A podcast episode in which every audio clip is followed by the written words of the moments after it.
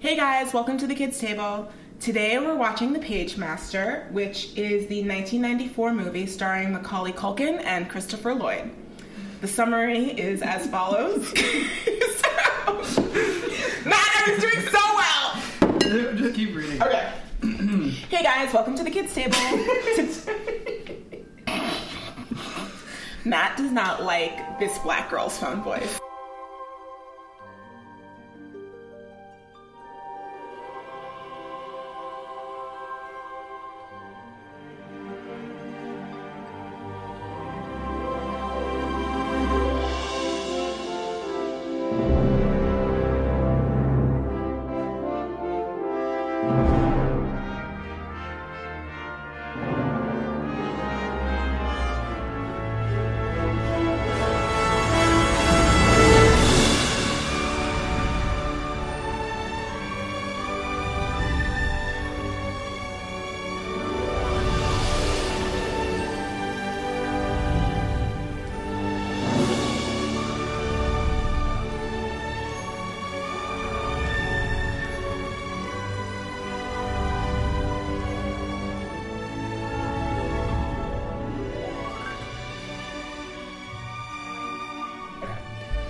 Hey guys, welcome to the kids table. Hello. I'm- Hi. This is live. Yeah, are we?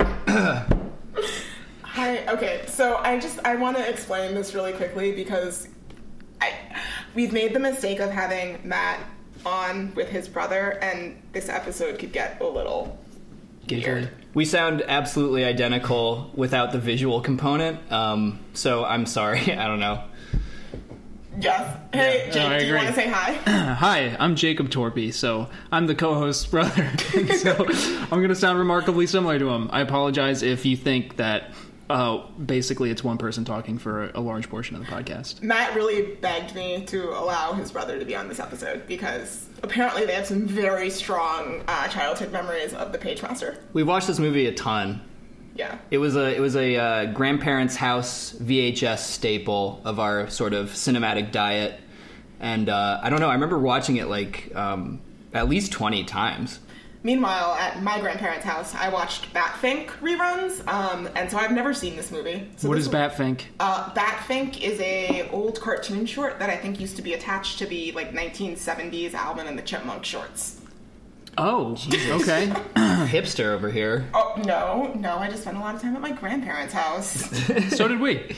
well, your grandparents were cooler than mine, I guess. That's not true. No, our, our grandparents would more often than actually having a VHS of the movie that you wanted to watch. What our grandpa would do was um, read TV Digest. What is that book called? Where Reader's Digest? Reader's Digest. Thank you. Yeah, uh, and he would look at it. Yes, and basically pick what shows he wanted to record for the day. And then put a blank VHS tape in the VHS recorder and record the show, commercials and all, and then cut out in Reader's Digest the little summary of the movie and with the title and tape it to the VHS. So those were most of the That's movies at our grandparents' house. amazing. Yeah. And because he was undiagnosed in terms of an obsessive compulsive disorder, uh, there were just like anthologies of these movies with like the like the like little description, the little precis in the like TV guide or Reader's Digest, like like like exacto bladed out Yep. and then meticulously taped onto the covers of the VHS and then like archived. That so that sounds so much better than my grandparents' house.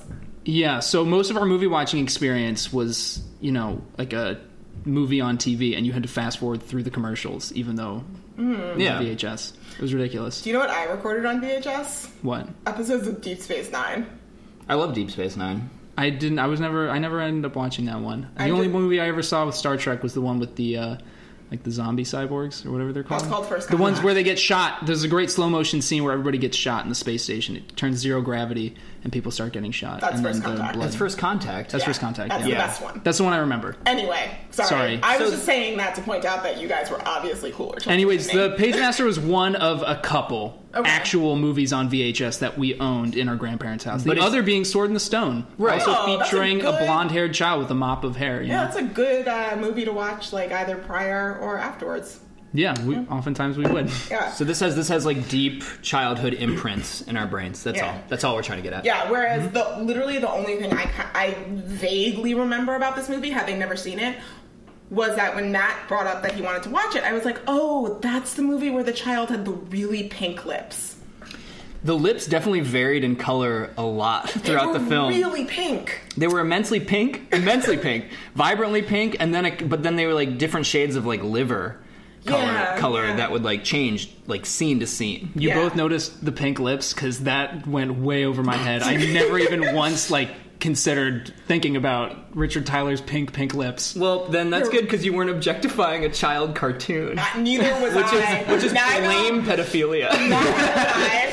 I was just noticing that Macaulay Culkin's animated form had strangely pink lips for some reason. Where were they the pinkest? In what scene in the movie? I mean, in all of them. Okay, Don't ask these boring questions. I want to. I want a ranking of pinkest to least pinkest. Although, okay, so a lot of the criticism that I read in this movie, obviously it's like 90% an animated film, and people say that's like, it's a super weak animation.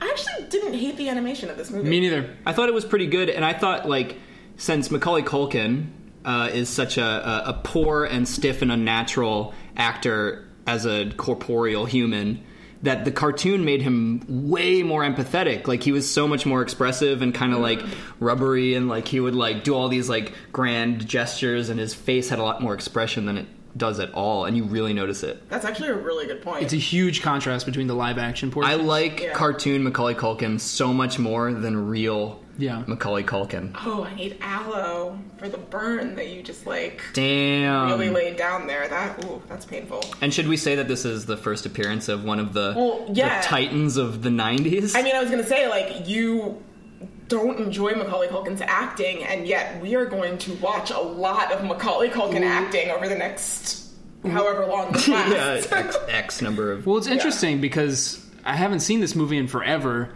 and likewise, a lot of Macaulay Culkin, you know, movies when he was a kid. And I always, I always had the impression that one of the reasons why he became such a popular figure in Mm-hmm. like '90s movies was because he was a relatively speaking talented child actor. that's if a the Page Master's logical any assumption. indication of how he is, like in Home Alone, which I haven't seen in a while, Mm-hmm. I mean, it's it was just garbage. I mean, I, yeah, I He's a fucking psychopath in Home Alone. Like, he wanted Yeah. to kill those men, and luckily, luckily, like, Looney Tunes physics applied, but, like, right. yeah. I, no, he, he was shoved down the public's throats, like, I think. No, I think that's fair. I mean, I'm gonna quickly like let's quickly just go through what other uh, '90s movies that we're gonna see him in because we are gonna see him in Home Alone. Um, I believe Home Alone Two, also a '90s movie. Problem child. um, no, Oh no, I think probably- my girl. My Oh girl.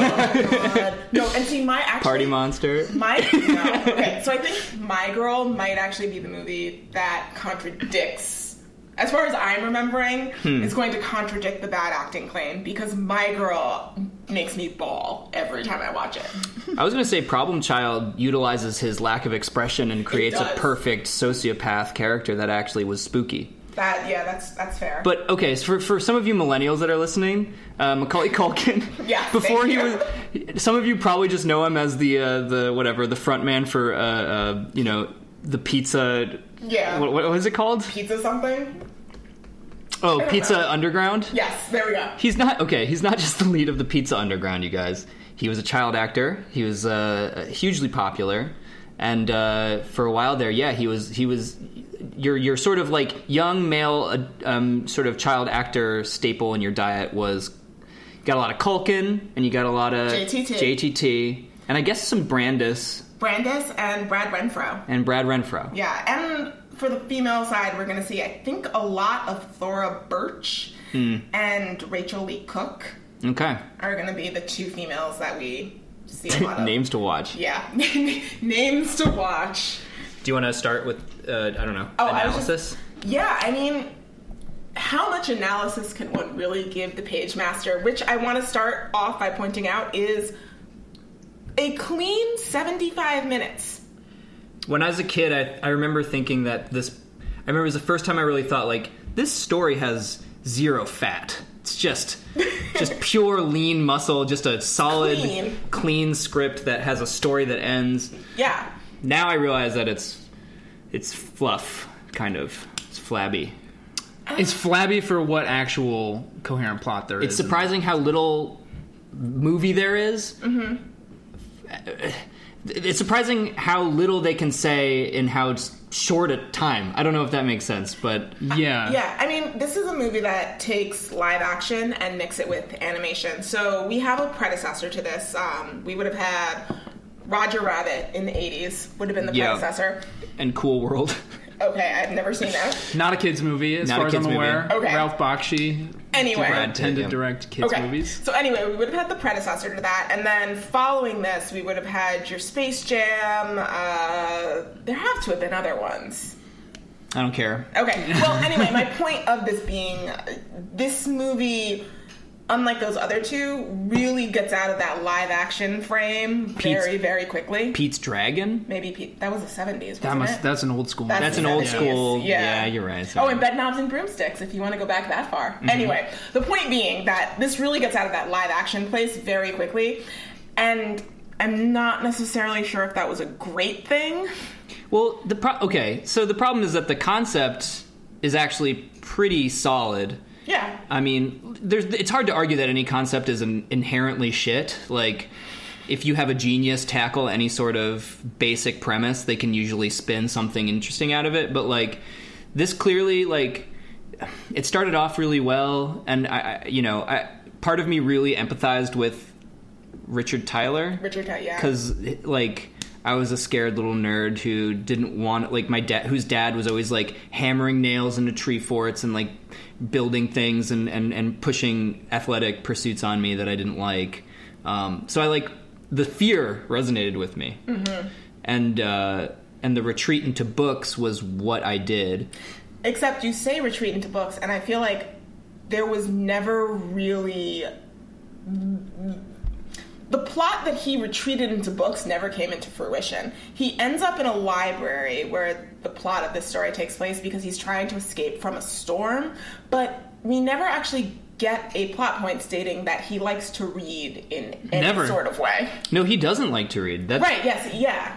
Well, here was my basic problem with the just the concept is great. I agree with Matt. Like when you have the idea of somebody getting pulled into an imaginary realm where you have to sort of traverse the worlds of like a bunch of pieces of classic literature. That's a cool concept. Very much. Um, but it doesn't make any sense when the arc of Richard Tyler's character is that he is sort of cowardly and then becomes brave at the end. I don't it didn't make any sense that books in the first place needed to play a part No, it actually even remotely. It actually would have made more sense to me if he had stayed in one book and used that one book or that one classic work of literature to really help guide him from being the scared kid who can't climb the ladder to the treehouse that his dad is laboring on to build him, um, to help him like overcome that fear by just using one specific plot. Instead, we are introduced to any number of books in this film. Well, first, okay, can we start at the like very beginning? Sure.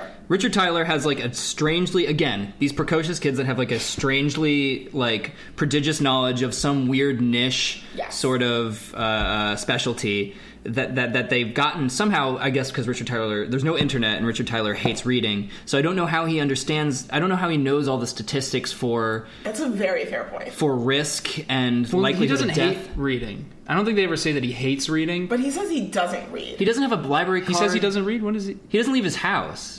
He's probably afraid of paper cuts.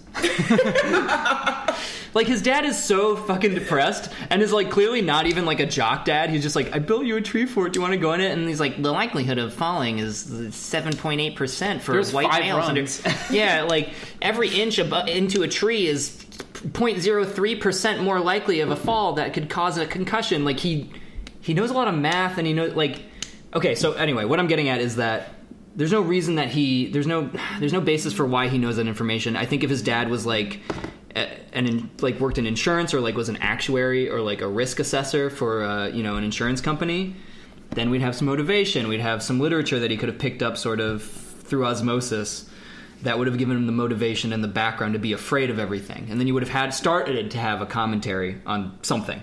And it would have provided a good counterpoint to the literature that he then gets sucked into, which is more fantastical pieces of work. So, like, if he was reading a bunch of statistical, you know, risk analysis books, and uh, it was just this sort of dry numbers that he was getting into, it would provide like a good counterpoint for when he gets sucked into Treasure Island and Moby Dick and like Hound of the Baskervilles, all these crazy over the top stories. Yeah, yeah. I mean, I, I, I, I have a. pr- I don't want to tear this apart too much because I feel like in general I did enjoy watching this for the first time. Okay. Um, I, I mean, like, don't pull your punches. I, I won't. I won't.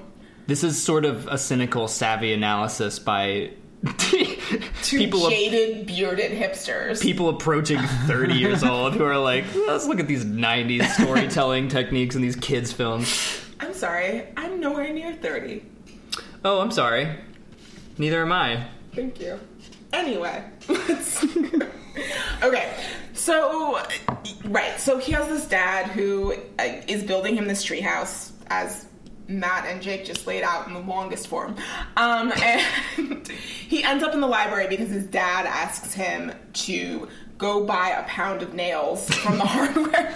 yes, he's asked to go buy a pound of nails from the hardware store. He gets on his bike, which is outfitted in the newest safety technology of I don't 1994. know. It looks like he jerry rigged a bike with Yeah. garbage.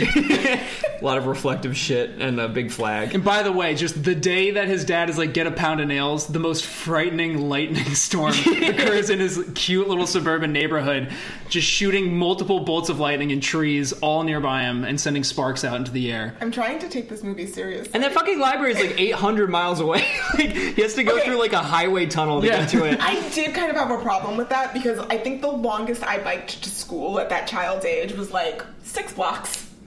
That dad did it intentionally. Do you think he was in league with Christopher Lloyd? I like to think he looked at the weather report that morning. Well, there is there is also the, the there is also the argument that Christopher Lloyd might be like a sort of like Prospero figure who could like call in a tempest and make make him stranded in the library. He seems to have a lot of control. Christopher Lloyd is, by the way, the librarian that uh, Macaulay Culkin meets once he gets to the library, and he sends him, for some reason, into this maze of stacks of books to use a public telephone, even though there is a telephone sitting on his desk. yeah. Yeah. Well, I want to talk about Christopher Lloyd as Mr. Dewey, the librarian. Dewey Decimal? Mr. Yes, Dewey his Decimal. name was Mr. Dewey, so that was funny. Yes. Um, but so this is an empty library. There's a thunderstorm going on outside, and nobody else is in the library. The lights, the lights are off. And Macaulay Culkin rides up and opens the door and goes inside. And as soon as he steps in, Mr. Dewey opens a door to a back room and sort of like comes in. The door's all creaky, and he peers in, and he's so excited to see Richard Tyler, just some kid he doesn't know. He's so ex- so excited to see this kid walk into his library Yeah. and he turns the lights on and he's like uh, what are you here for you're here for a book and immediately goes into this just absolutely over the top tirade about like what is it for you my son is it horror ghastly creatures in the night ooky spookings Well, he's the Mr. Ollivander of the library. Dude, he's a creep and he's swinging for the fences. he's the immediately Mr. lost- Ollivander of the library. Okay, no, I'm sorry. I'm not shutting down your comparison. but he is so scary, yeah, and he's like, adventure, swinging swords, and high flying hijinks. And, and Richard Tyler's like, I don't want anything to do with this. I would love to call my parents. Well, I Uh, Yeah. think Macaulay Culkin is acting from experience in that. Do you, do you- Kendra so wants to bring up the fact that Macaulay Culkin stayed with Michael Jackson No, one time. that's- okay, Nat brought it up, not me. Oh, it's so organic. But he, yes. yeah, I think he's acting from experience. Okay, so there we go. He reached deep into his short little life and the horrors that happened within it. Based off of his brief touch with a, a, a Don't purported use man. the word touch. It's- Come on. Black. Anyway, black and white. You want to talk about the the music video? No, I don't. No, no, I'm not trying to talk about the music video. I'm Oh, just okay. saying he's acting from experience. All right, there you go. Take a, take from that what you will. Yeah. Anyways, so Mr. Dewey does this like totally over the top speech about like what's it for you boy? Is it going to be fantasy books? Is it going to be horror books? Right. Or adventure books? And then Richard Tyler's like Because "I'm there's just- only, by the way, three genres of literature. That's it. yeah, just horror, fantasy, and adventure. That's it. And um, Richard Tyler's like, I just came in here to use the phone. And then you can just see how crestfallen he is right away. He's just like, oh, well, the phone's over there. Yeah. And he puts his library card away. And then, um, I don't know. What was that? You Never gotta- mind. So he puts the Sorry. library. He You guys gets the figured out- library. He gets the library card. Yes. And Mr. Dewey then sends him into this maze of shelves, and he. It's a ma- It is a maze of shelves. No, no, it's I just don't- funny that he does. Yeah. Okay. Thank you. He goes through this maze of shelves. He ends up in this sort of. um I want to call it a valley, but I understand that that's not the right word. Uh, yeah, rotunda. A gondola. Okay, of that's books. definitely not the right word. I think Yep. rotunda is is more Okay. accurate. But he looks up and there's sort of this mural, and Mr. Dewey is clearly on the mural as a wizard. Yeah, Christopher Lloyd is a giant wizard painted Yeah. on the ceiling. Yes, and you know then he somehow slips from three drops of water that fall onto the ground at the library. You start to understand why he's afraid of getting hurt because Right. he cannot deal with even a little bit of moisture on the ground. and he's very absent minded because he dropped a bucket of nails on his dad's head earlier. Oh yeah, that yeah, that's Yeah. true. That is true. But he slips on these three drops of water, falls over in kind of pratfall style, um, and hits his head on the ground, and that's where the adventure begins. Cartoon. He, he wakes up and he looks at his his. No, no, no. He's still live action actually for a second, isn't he? For a second, Uh, yeah. yeah. But there's like kind of a whole montagey little thing as he churns into a Well, like the animated. paint bleeds off of the Right. giant mural on the ceiling, and then it slaps onto the ground as this big giant wet uh, Yeah. turns into a dragon, and it flows after him. Really bad CGI. Yeah. Right. I get, and it's you know it was 1994, and I And see it- where that imagery was trying to go. Like I understand what they were trying to do with that. There, it was you know it was a sea of paint and sort of fantasy adventure colors. Yeah, they chasing just him weren't through the there yet. stacks. with Yeah, that it scared me technology. when I was a kid though. Really? Yeah, it Yeah, really that was scared scary. me. Like the like weird paint river that started like turning everything into a cartoon was really scary. Oh, wow. And he gets turned into a cartoon. Yes. Which actually I think would have terrified me as a child. Like the act of being turned into a cartoon is Yeah. weird and not okay with me. It is weird, and it's like metaphysically and like existentially like difficult for a child to process. I think. Yeah. And he just looks at his hands, and he's like, "I'm a cartoon." and Yeah. he was fine with it. I just think after, because as a kid I had seen. What does your body feel like? Do you think? is it like smooth? Okay, here's the thing. Though. I think as a kid I had seen Who Framed Roger Rabbit, and What I is think cartoon skin like? I'm gonna have to. Anyway, Slippery. we're talking about children's movies here. Yeah, but But I'm his just wet cartoon body, Yeah. slippery wet cartoon body. It's slippery wet, just made of paint. It's not even quite dry yet. Nope, because he just got splatted. Ooh. Any anyway. Roger- okay, stop. Wait, stop. Okay. I just want to. Okay, so I just want to say that having like, if I had watched this as a kid, having seen Who Framed Roger Rabbit, I think the act of being turned into a cartoon would have actually terrified me. Just given what Christopher Lloyd had done as a cartoon in that movie. That's true. Although I don't think I had that reference to work from Oh, really? even at the time that I watched. I saw Yeah. Roger Rabbit. I hated Robert. I hated when that shoe got dipped in the. Oh, that's terrifying. Yeah. He's tortured. Yeah, I don't know why that shoe had to. It's die. a very adult scene. Yeah. Yeah. Is that movie a kids movie? Roger Rabbit. Now that I'm thinking about it, I think my parents showed it to me as a kid's Yeah. movie. Like, kind I of. think It's, it's on the fence. cartoons. Jessica Rabbit's adult. Oh, yeah, she's definitely an adult. Let's bring Tell it back. me. That's also Oh, the yeah. movie where Daffy Duck maybe says the N word during that. What? piano No, scene. no. Yes, have you never heard of that? No, hold on, stop. There's no way we can get into that. No, okay, we, sorry. For, Can we talk about when the dragon says the N word? what? If you play it backwards, Just kidding. in the smoke of the fire that he breathes out. Guys, I'm so sorry. I will never have these brothers on, a, on an episode together ever again. You know how like Disney artists fit weird little dirty secrets into their yeah, animation, no, like totally. sex in the that's clouds. What, that's for the what Lion Daffy King. saying the N word was. That's so Oh, weird. really? Yes, uh, supposedly. Just adult animators sick of working on a kids movie, just Right. trying to get like a little joke in for them. Yeah. But this movie, okay, so this movie is a lean 75 minutes long. Right. Uh, he becomes a cartoon. How far into the movie do you think? Oh, I would say not even more than 15 minutes. Yeah, 10 to 15 minutes into the movie. Yeah. He's a cartoon. The library is now this infinite sort of, you know, No It's- ceilings. It's an infinite landscape. yeah, it's like that uh, Borges like infinite library story. It's just like this like conceptual library where there's like the world's thoughts and literature, and the page master is uh, Christopher Lloyd as a, a wizard whose beard looks like paper Yeah. and who, and whose robes have the spine of a book running down the back yes. and uh, he's the he's the he's the uh, what the fuck? He's like the avatar of of Martin, litera- he's literature. Yeah, He's but like I- the king of the books. The steward of the pages of I- the written Yeah. word. he's and- the page master. and all books. yeah, bow but like, down what to is him. that?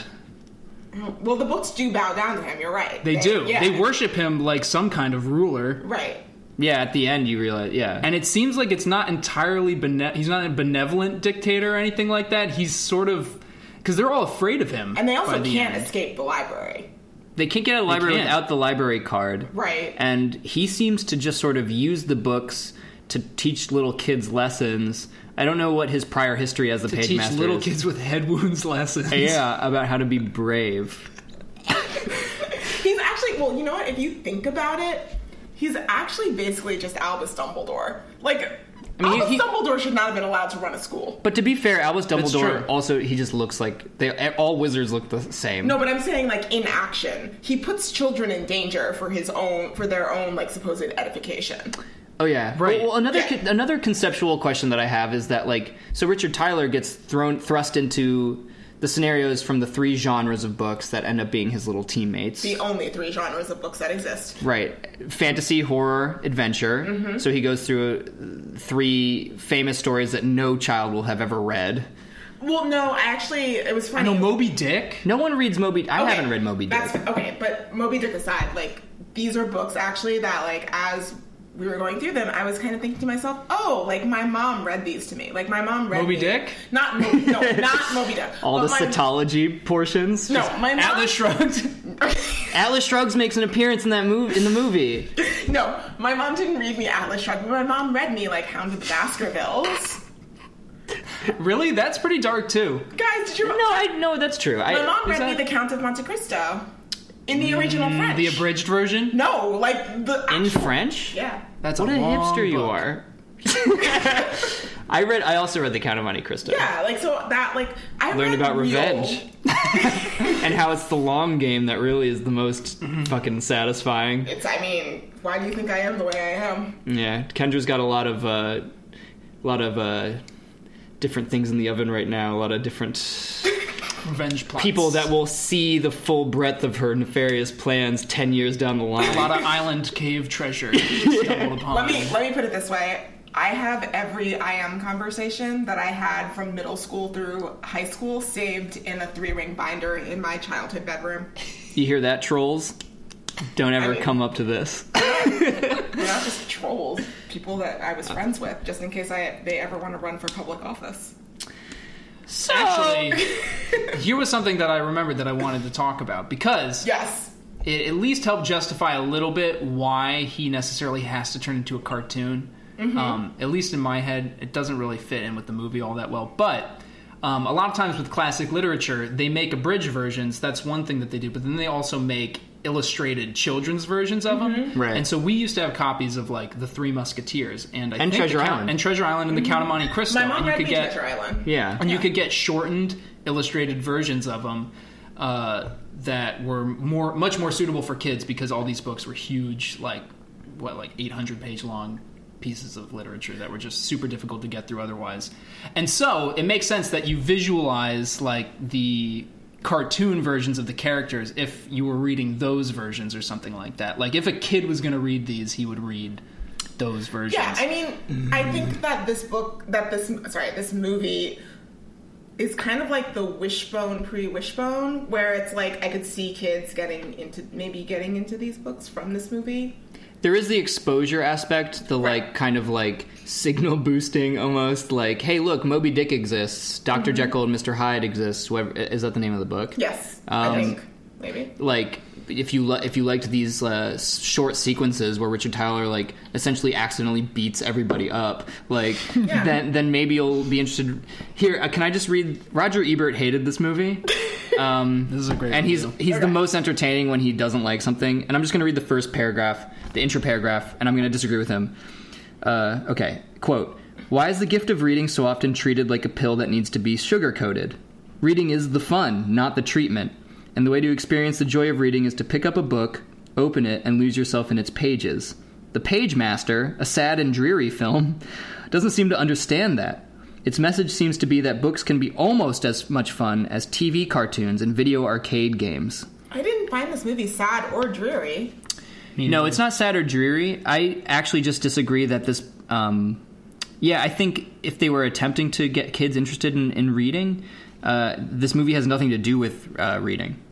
No, Yeah. you're right. It doesn't. I don't think there's. I don't think it's even an attempt to make kids interested in reading. They're just stealing the interesting, sort of flashy, superficial aspects of a lot of really good works of literature and using them to create filler for their shitty movie where a kid learns to be like basically a marine and uh, and uh, just using it to like create small 10 to 15 minute segments three in a row with no logical joint like joining or like connective tissue I almost feel like somebody wrote a script for a movie not called The Page Master. It was about it was about a boy whose dad asked him to get him a pound of nails, and the kid goes on a bike ride, gets stuck in a library and smashes his head against the floor because he slips on his shoes, and then they were like uh, filler.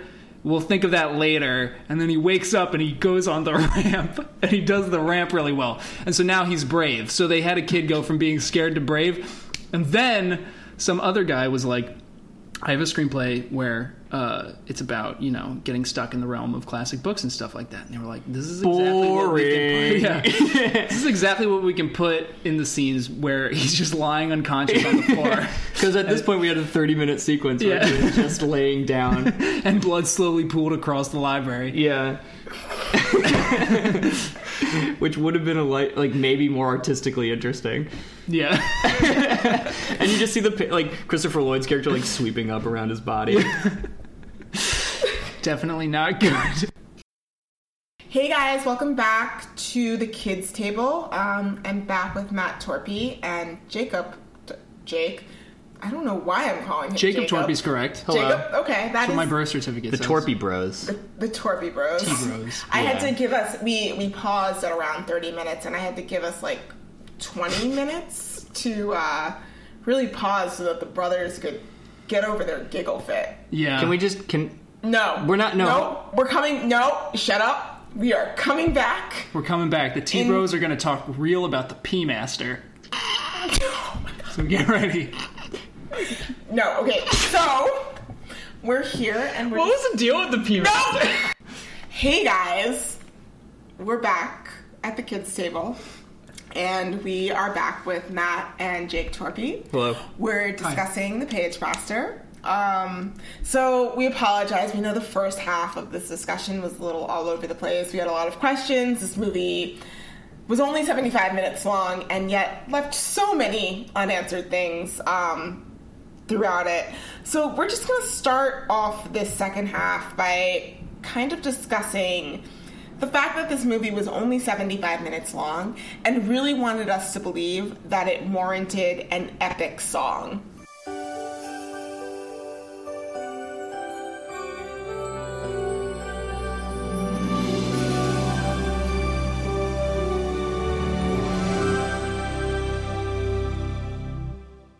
Whatever you imagine can one day come to be.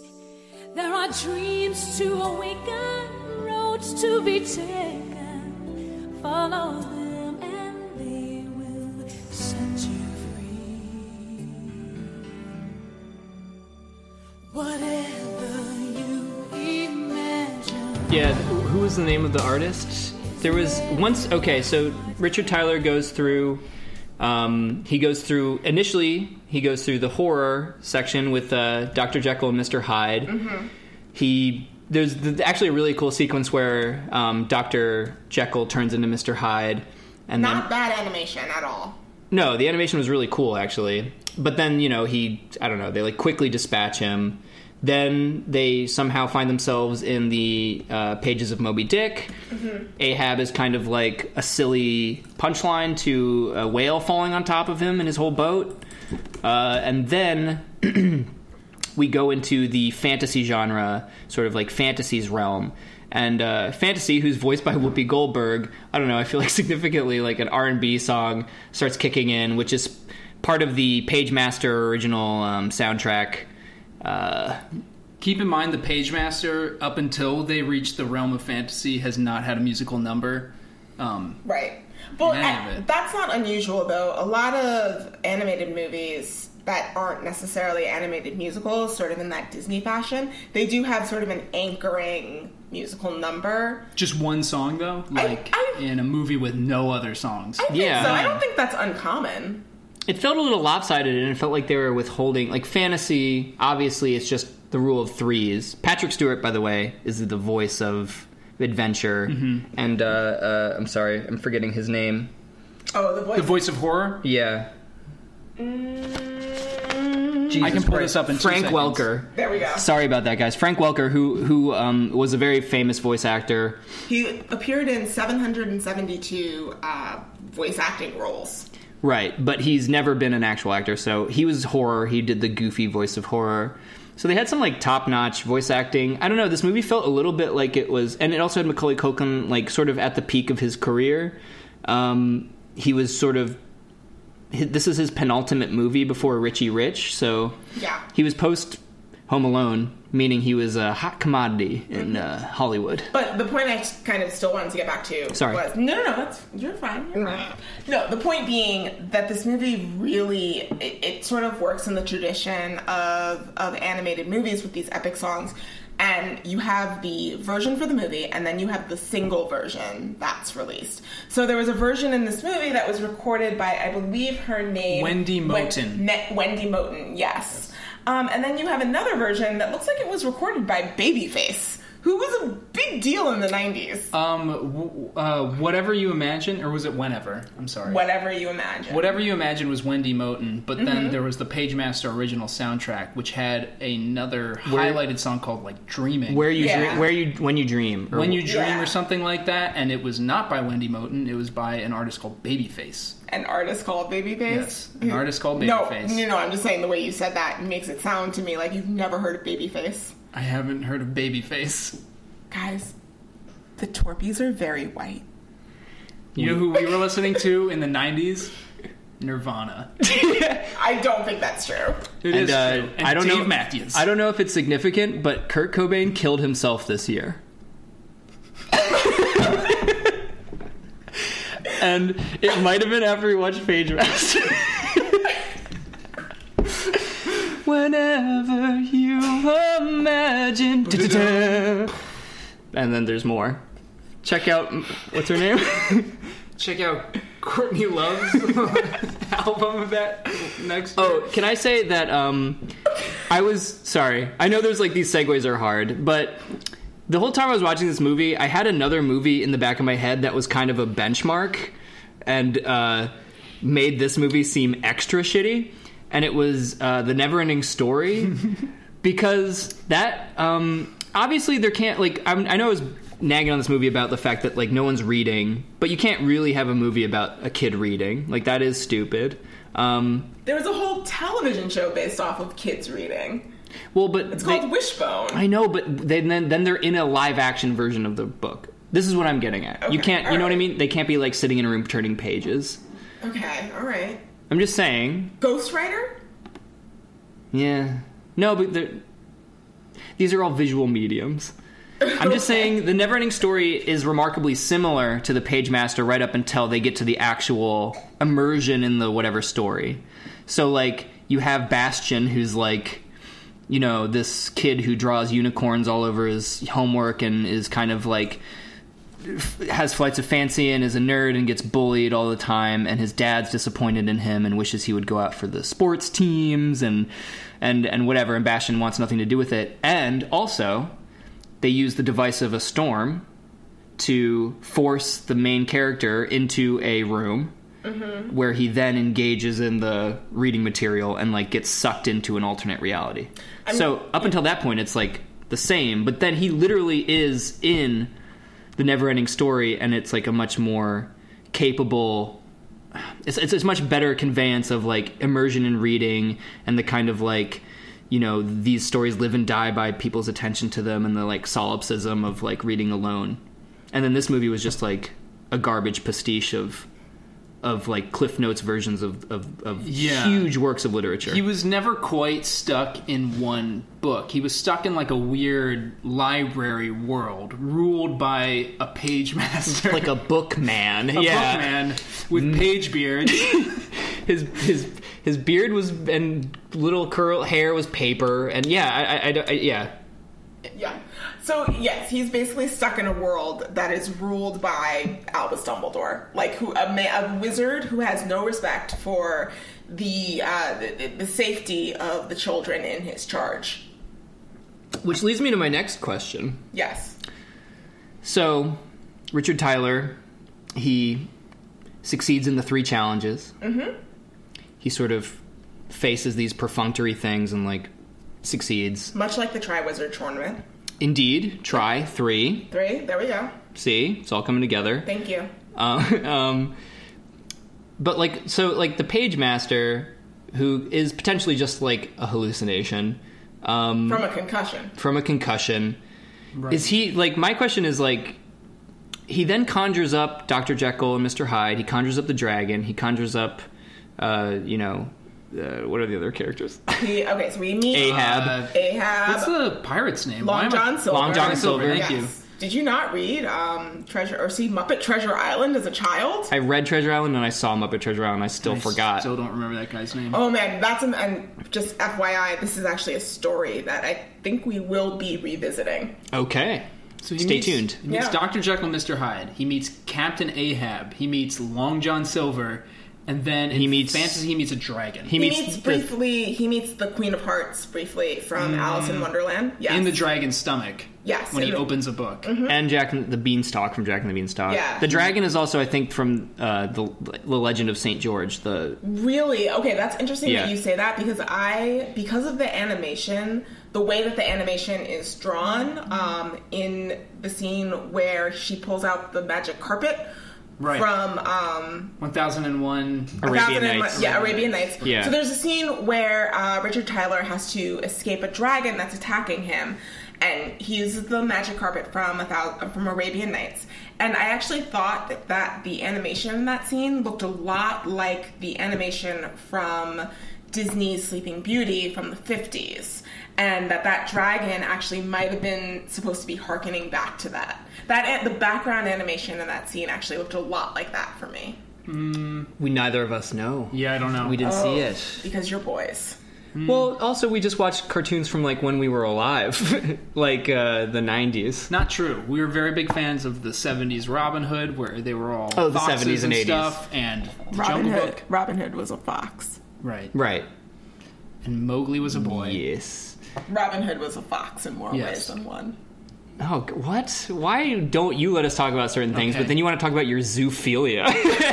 Whoa! Whoa! I think that's a. Can we get into Michael Jackson? um, anyways, the page master. My question is: the page master does he have like ultimate reign over these characters because they were potentially going to kill?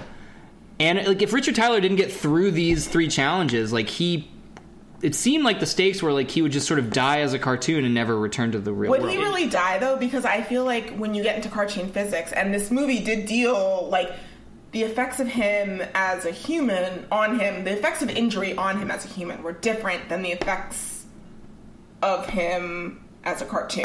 well, he doesn't really ever get injured in the cartoon. Does really? he not? Well, he okay. That's maybe He gets fair. chomped by a dragon, but I mean, just conveniently gets- just gets swallowed, like Okay. as opposed to getting crushed by its teeth. Right, right, right. Well, I'm thinking of maybe like I- the falling from the rocks and the grabbing. It just seemed very cartoon. He seems physics-y. okay, yeah, for most of the cartoon. Yeah. It's also rated G. Yeah, Oh. so you The can't film. really watch Richard Tyler get like torn to bits. It's in not the like the Dragon- I'm not- Matrix, to be like- fair, that's not what I wanted to see. Right. Or maybe it was like the Matrix. Maybe it's like he, if he if his brain died, then obviously his physical body would follow, Yeah. and he would be dead in the floor of a li- actual library. Mm-hmm. Right. Well, can we talk about like uh, a funny way to look at the page master is that it's just like a page out of an abnormal psychology textbook in that it's a kid that slips, falls, slams his head against the ground and then is suddenly a brave person when he wakes up. Like he permanently damaged his brain to the extent that his personality is altered In a good way, in a Oh. great way because he rides that ramp so good. he jumps off that ramp. Sorry, and- I'm so sorry. Jake keeps mentioning this ramp. The and ramp. You should mention. I think the ramp is an important part because in the beginning of the movie, at, right before he gets stuck in the thunderstorm, he's riding down a road and there's a bunch of these really cool kids and they're uh, all going off of this incredibly high ramp. It's like a piece of plywood propped up against a cement tube and it raises about 10 feet off the ground and the kids fly off this thing. And Richard Tyler rides up in his crazy bike and they're like, Where are you going, Richard Tyler? The moon? And he's like, no. He's like, I'm buying nails for my dad. So they're like, "Bark, you're a chicken. You're not going to go up the tube. And uh, he like rides away. And so when he wakes back up after his adventure in the Page Master's world, he is suddenly brave enough to ride over this giant tube ramp on his own. I'm sorry if this is like a It's little the confusing. and no, it's the oh, but no, it's not confusing. He there's a there, it's- there, they set it up. There's a ramp that he won't go off of, and then there's a ramp that he will at the end. Right, it's and the it's full just circle. It's- yeah, it's, it's the- what he's learned It's the, in the it's movie. it's Dan Harmon's story circle. Right, and I think Yeah. it would have been a little more effective. Just a side note, if the same kids that were making fun of him earlier in the movie were still there, We're there. to see his to be like, accomplishments. ah, you're not gonna ride the ramp still, huh? And then he's like, I'll show you. Yeah, and he does it Goes so up. good. Yeah. And then they're like, oh. yeah, and they're impressed at the end, but that Yeah. doesn't happen. Well, the other thing that could have been weird. punched up is that, you know, A, aside from his dad being like a nervous insurance salesman, which I think would have like given him motivation, I'm rewriting the script. Matt loves a nervous insurance salesman. Uh, I think that, like you said, these stories kind of happen. Like he goes through these trials, um, sort of And haphazardly. very randomly. Yeah, they just sort of g- come one after the next, and there's no connection, and you and you don't feel the growth. Uh, he just sort of makes it through these experiences. Um, if he applied the things that he learned in each instance, sort of cathartically at the end, to prove that he also like retained life skills and uh, learned something, uh, then I don't know, it would have been like um like eighty percent more satisfying. Right, and you were saying earlier that you wish that this movie had been 10 minutes longer, and I feel like maybe in the 75 minutes that this movie was, there was not enough time to show his growth as a character in any way other than hopping randomly through these. Yeah, Here's an important thing that I, wa- I that I wanted to mention about this movie that I remember reading, which was that in an original draft of the screenplay, they were a big portion of Richard Tyler's arc did involve the fact that he did not like to read, and then would come out of the journey enjoying books like with a new perspective. And somewhere along the line, either at the behest of some producer that was looking at the script, they were advised to cut that whole section out. And they said, let's just focus on it being a story about a kid that is a coward and then becomes super brave at the end. And so they removed the book portion of the whole So there was arc a- of Richard there Tyler's was a portion. character. And in which case, you have something that was like a movie that made a whole lot of sense that it was set in a realm of books and then suddenly you remove the one key character trait ingredient that made that whole thing gel but then you just kept him in the realm of books Mm-hmm. It's really and you were interest- like now it's a movie about It's a like kid the- that's gonna be brave Because this movie actually, like, the way that it's laid out, this movie could have been about him going into his favorite TV shows or him going into Anything. his favorite movie. Yeah, anything. His Yeah. favorite song. He could have gone into Michael Song. Jackson's Black or White. Um, it could have been him going into his favorite movie. Um, and he would have learned the same lessons. There was actually no need for him to be reading. Right. Once they pulled that ingredient out, then the book aspect of the entire movie became kind of arbitrary feeling. Right. Did Blockbuster have membership cards? Did Blockbuster have membership cards? Yes, in back then, 1994? 94, I yeah, believe so. Like a like No a idea. library card. it would have made more sense because, yeah, l- yeah, it, do- it doesn't make sense. Like, and he takes out the books at the end. Right. Uh, they're desperate to be checked out for no reason other than that, like, I guess we don't know the full story about how much the library is a prison. I don't think that yeah. library has ever had anyone go in it other than Christopher Lloyd. a That's kind dude. of what the the theme that Because I he was scares getting. everybody that goes into the library. Yeah, he It's comes on weird real speech. strong. Yeah, he's like, "What do you need?" You and seem he's like like, someone that's into horror. and you're like, "Whoa, whoa, whoa, whoa, whoa!" Yeah, it's like I just want to. Uh, I don't know.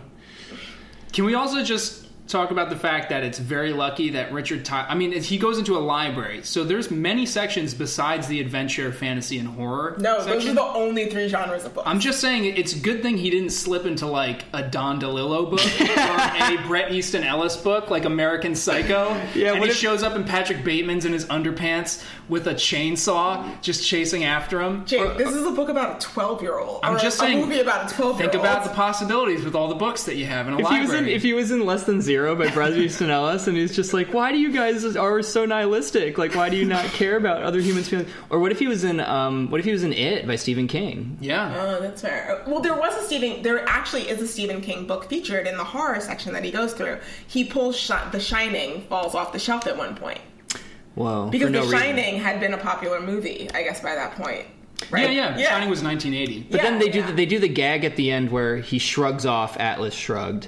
That was a That very, falls on top very of it. weird point because up until that point, every book that you see in the shelf and every book that he interacts with or gets enveloped in the world of is a book that you could argue like a kid could read, like a young adult could Mm-hmm. read and get something out of. And then suddenly he shrugs off Atlas Shrugged, which But that's is the joke, I Funny think. uh, Yeah. on the surface level, but it's also just a very weird book. Well, I think that was Right at definitely the end. more about the fact that he was Atlas holding this giant book on his shoulders as Atlas holds Mm. the world on his shoulders. Right, right. Rather than he's actually knows what That's a very Atlas adult Shrugged book. is about. Yeah, oh, totally. a very adult book. Maybe- There's sex scenes in that book. I, yes. you know, between a man that makes really good steel and a woman that's an awesome journalist, and they have weird objectivist sex. They have objectivist sex where they're like, "This is an exchange of goods. yeah. Our powers are being equitably distributed voluntarily by our wills."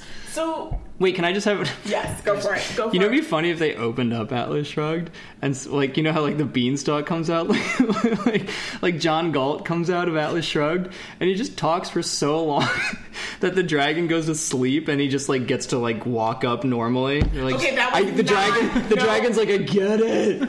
A is A A. is A for fuck's sake. not to like totally completely bring off things that happen off mic all the time, but like I mean, last week we were talking about how much, and this is not a '90s movie, but the Alvin and the Chipmunks movie, like stuff like that, just like stuff like animated stuff that you watched as a kid. We watched cartoons on TV, Mm-hmm. uh, which is probably the only clear example of something that wasn't a Disney animated film that we Okay. watched. Um, so did your Yeah. parents never buy you like like at one point in my home we had a Pocahontas VHS.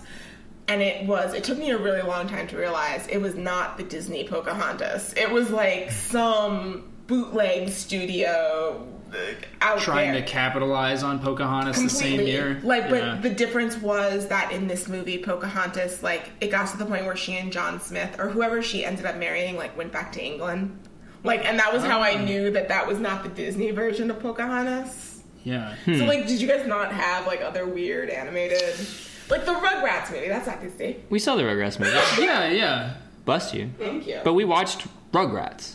okay. We were Yeah, the obsessed with TV show. Rugrats. We were obsessed Uh-huh. with Our Real Monsters and Dexter's Dexter's Lab. Uh, and every now and then our parents would let us watch The Simpsons. Okay. Even Yeah. though There was like a chunk of time where it was like, you know, even they weren't totally sure if we should be watching The Simpsons, Well- but they would let us after dinner. Can I just like this movie felt a little bit like it was supposed to be a tentpole movie. It it feels so confused in the way that like you know like contemporarily like Jesus bless you Sorry. allergic about. Uh, okay, so so it, it feels as con- it feels a little bit confused in the way that like to use a like current example like Suicide Squad feels confused. Like they clearly saw these like like a lot of hands like went over this thing and a lot of eyes and a lot of like advice and there was a, seems like there's a lot of rewrites. There was a lawsuit There was a over lawsuit who about actually this. wrote it. Um, it seems like they were banking on plushy toys of uh, the books and maybe even Richard Tyler's animated version. Um, There's a video game made out of There it. was a there was a video lot game- of merchandise basically yeah, there, associated were- with the movie. there was a video game for G- Sega Genesis and Super Nintendo and Game Boy that was pretty pretty difficult, I think. literally released concurrently with the movie. So clearly, this was like a big planned franchise move. They were like, we're going to release the movie, but have the game come out at exactly the same time. So they were both being, you know, this is an example of a movie that ended up being popular suddenly. So it, uh, you had a development team suddenly trying to create a video game after the fact. They made it alongside the development of the movie. Yeah, I mean, it was a full market push. Yeah. And if I remember correctly, the box office was quite a few million dollars short of what they spent on it. They spent Quite a twenty. few. They spent twenty-seven million dollars on the total budget, and it got thirteen point seven million at the box office. right, not including what they potentially made from toys and merch and shit. Right. But it didn't I mean, it didn't it didn't succeed in the box office. It was a kind of a flop. I I think that would be considered a flop. Y- yeah, it made Big under time, right? half of. Yeah. I think. It, yeah, that that is definitely a flop. Yeah, I mean, I, I I have to say, watching it now, I didn't hate it. Like this, I don't know when you're gonna hear our Ladybugs episode in in sequence with this particular. It doesn't episode. matter. Just We- go to the Ladybugs one if you want to. we hated the ladybugs and i feel in no way as strongly about my hate of the ladybugs as i feel towards this movie This movie, no, this movie is sort of like a meh movie. It's just Yeah. kind of Yeah, like it's middle of fine. the road schlock that like clearly was aiming for something higher, which makes the fa- like the failure of achieving it a little bit more stark. But it's it's pretty inoffensive. right no actually there really was nothing offensive in this movie i for a second i thought i was going to have to be offended by the jamaican pirates uh, but then the rest of the pirates were also terrible By the way, just Yeah, talking about and the this- bully, the bullies themselves were also there was a girl bully. i didn't cry at the bullies and that's a really good sign for me Do you Mm, great. usually cry at bullies in movies? oh i can't we discussed this last week with blank check um, Did you cry while you watched Blank Check? I, I can't I can't watch kids being bullied. I Like- can't watch children upsetting things happen to children. But It's no I don't know like if, uh, like a oh I kids can movie. I can watch a kid being like dismembered or something. Like I watch a lot of Criminal Minds. Jesus Sorry. Christ! okay. but not bullied. No, I can't. No, I can watch a lot of horrible things happen to Hey, children. four eyes. And you're no, just that weeping. that really bothers me. Yeah. I hate like, and I was not bullied as a child. Yeah, me neither. I just I can't watch that in particular. I, I don't know what it is. You sure you weren't bullied? I wasn't. Okay. I wasn't cool, but I also like was not bullied. Yes. Well, I was bullied, and I and I watched the movie anyway, and it was fine. it's just kind of disappointing. Oh. Yeah, it's it's especially sad because um, me and Matt watched this particular movie a lot, a lot, Yeah, many times. as we do as we do at Probably 20. the end, right? Like my childhood self loved m- loved this movie. Is this an end segment that I'm? that No, I accidentally don't worry introduced? about it. Okay, Yeah, we're good. Sorry. We're good. I mean, we're getting there. We are getting there. Okay. Um, If you actually, we can just because I can edit, and then we can. Well, this has to go. You can go. I just want to get in one last thing. Kendra wouldn't let us say it for a long time. My mind's telling me no. But my body, my body's telling me yes. Baby, I don't want to hurt nobody. But there is something that I must confess. no, let's be fair. Mr. Dewey's creepy. He's I really, mean, really it's creepy. but we didn't need to go into that. he's really creepy. Then Richard Tyler slips and is laying unconscious in the back room, and then Mr. Dewey's just standing over him when he wakes up. Yeah, I'm just all we're saying. He's going, "Hello." I don't know. He's snapping his fingers Can in you front of him. not snap? Does that make uh, pops in the microphone? That's a snap. Oh, she means- what you were doing is not a. s- It's my sl- sliding my wet fingers across each other because it's very hot in my apartment right now. Oh, well. Uh, Um, okay, guys, I think let's. whew, whew. Adult Okay. v childhood. Let, us let's move on. Um, This has been a and- bad episode. I I don't know because you guys do this more than me. So At the end, Jake, Jake, you made this shitty. let Jake try. Patrick Willems is gonna really enjoy this episode.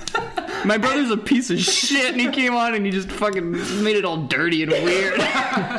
Shitty. anyway, Jake, what we do at the end is we rate we rate it as you would now versus uh, as you were as a, the target demographic age. Mm-hmm. So basically, when we watched it. When So, we watched it, Yeah. what do you think of it now? What did you think of it when you were the kid that, watching it? do you rank it from a scale from one to ten, or we have, what a, is your we have ranking a system? scale of one to five. One to five. Okay. Yes. Um, and what do you start with first, adult or Adult and then kid. Uh, Yeah, yeah, go for it. Um, okay. Just Uh, standardize it. As somebody that watched the movie two days ago, uh, that doesn't make sense to the podcast, but I watched it recently, and I would probably give it um, two stars. okay. All right. And then as a kid, I would have probably given it five stars because we watched the movie 20 fucking times. it was like the best movie of all time. I uh, agree. As a child, um, I loved this movie. I was so excited because it was super digestible, seventy-five minutes, and like I liked every segment because there was just a monster and a big whale and pirates and shit. So like, I mean, they knew what they were doing in that regard. So I gave it. I would say I would give it like four and a half stars in comparison to the movies that I think are like timeless, even as a kid. Um, but yeah, I liked it. Um, as an adult, um, as someone who's seen this as a movie for children and holding you know implicit messages for kids and things like that this movie is meaningless uh, it fails in its purported goal of sort of sparking an interest in reading and so i would give this movie also like a two a two and a half out of five which is okay because i still think the animation and some of the acting is pretty good Yeah. Um, so had I been watching this as a kid, I think I probably would have given it a four star. I was a kid who loved to read. I loved anything that depicted images of the classic books that my mom like forced me to sit down on the porch and read with her. So I would have appreciated these classic works of literature coming to life. So I'm going to give it a 4. I'm not going to say a 5 because it was a, about a boy and that would have bothered me ultimately. Um as an adult, I watched this movie um, on the six train during during my morning commute from 116th Street down to Brooklyn Bridge. And so it was actually a welcome diversion from the horror that is the six train, especially since this morning someone was hit by a train at 77th Street and everything just went to hell after You that. are not judging this movie objectively. Yeah, that's You're not talking a- uh, about it in context No. of a morning commute. But- and a death But no, there was. I did not say that. okay I did not say that. Injury. An accident. An Accident. accident. But because I did watch this movie on the six train on my Kindle, I have a lot of like very soft feelings towards it. Like I was very glad to be watching it on my way to work. Um, and I really liked the animation. Um, Macaulay Culkin was a bit of a stiff actor, as we spoke about briefly earlier. But I didn't hate this movie. And especially comparing it with the other 90s kids movies that we've watched, I'm comfortable giving it a three. I'm comfortable giving it a three okay as an adult. okay Yeah. so So we have a two, a 2.5, and a three.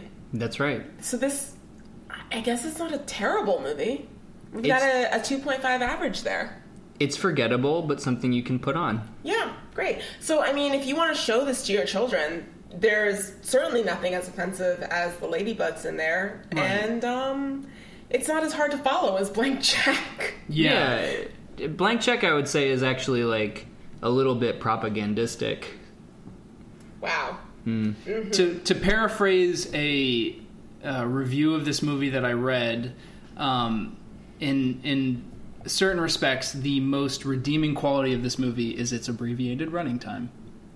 I- Hey, this is a movie that knows what it wants. It's lean, and it just sort of gets straight to the point, for better or for worse. I don't think it knows what it wants, but you know, s- maybe th- maybe this conversation is what kids will be having after they watch it, and it'll it'll grow their brains. Whatever you imagine. Thanks for that. And wherever you dream, salutations. All right. Thanks, guys. Thanks for joining us at the kids' table. Um, once again, this has been Kendra James and Matt Torpy. Bye. And our guest this week was Jake Torpy, who is Matt's brother. Um, No, I'm not. I'm really happy to say that next week we're going to be watching uh, The Prince of Egypt, which is DreamWorks' first animated feature of the 90s. And that's a movie that is actually, I have watched it as an adult. That is a quality ass movie, and I think it's going to be a really fun and happy discussion that we're not going to have to mute with white wine and uh, sweet tarts flavored vodka. Which is disgusting and tastes like poison. Do not buy it. No, it, it, it smells terrible. Um, but please um, forgive us and join us next week for The Prince of Egypt. Thank you guys. Bye.